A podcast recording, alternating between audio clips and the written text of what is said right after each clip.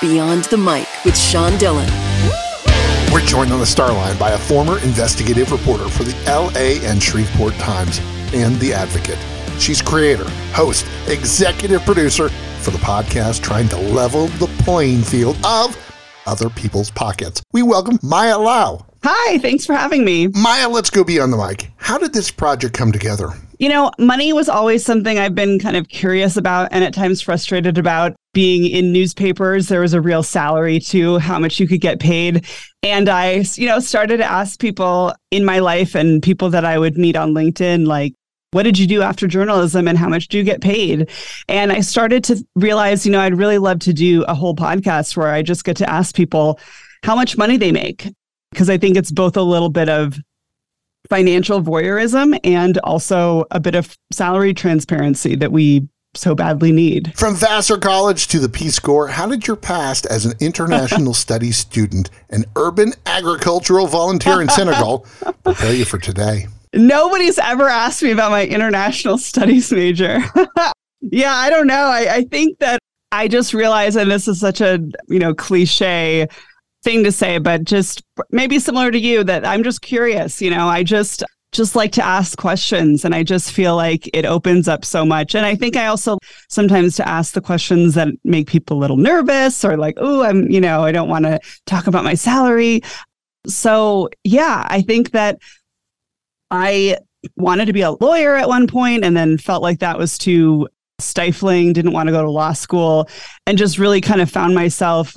It was actually when I was in the Peace Corps, I started writing a lot and realized, oh, I can like learn about the world and write and maybe be a journalist. So that all one thing leads to another and, and led me here, I guess. As you interview everyone for other people's pockets, what's the one fact that you discovered that shocked you? You know, one thing that has been interesting is people being comfortable about talking about their salary, but then not comfortable identifying their socioeconomic class. So that's a question I often ask people.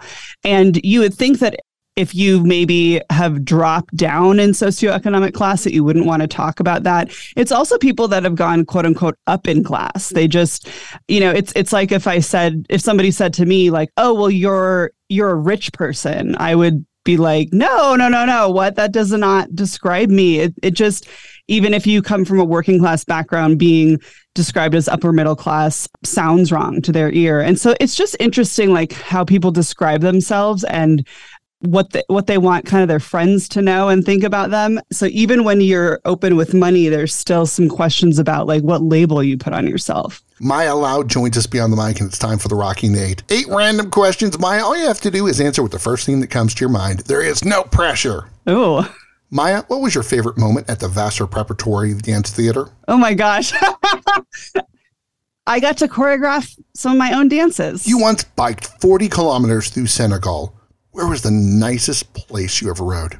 We rode past some cool waterfalls, and I think we saw some alligators or crocodiles. I can't remember. Do you still have your first machete? I don't still have it. Darn. No, I know. I know. There's just no room anymore. It's a good, it's basically a gardening tool, you know? What's the last thing you purchased? The last thing I purchased was a little scooter for my toddler. Favorite type of music to listen to? Jazz, hip hop, R&B, pop. How did the Savage Love podcast influence your own role in podcasting? Interesting. I'm curious where you found that. the Savage Love, I used to listen, I don't listen anymore. I used to listen to that a long time ago. And, you know, I just feel like Dan Savage does such a public service to people knowing about their sexuality. I don't know. I guess, yeah, the the idea that you can just interview people about things that make most people uncomfortable. There you go. Maya, what's your typical In-N-Out order? Usually a double double animal style. Since you're dealing with other people's pockets, let's get into yours. What's the biggest mistake you ever made financially? Oh gosh, so many. I mean, I'm always, even though I'm really interested in personal finance, I always like dip into my savings when I shouldn't.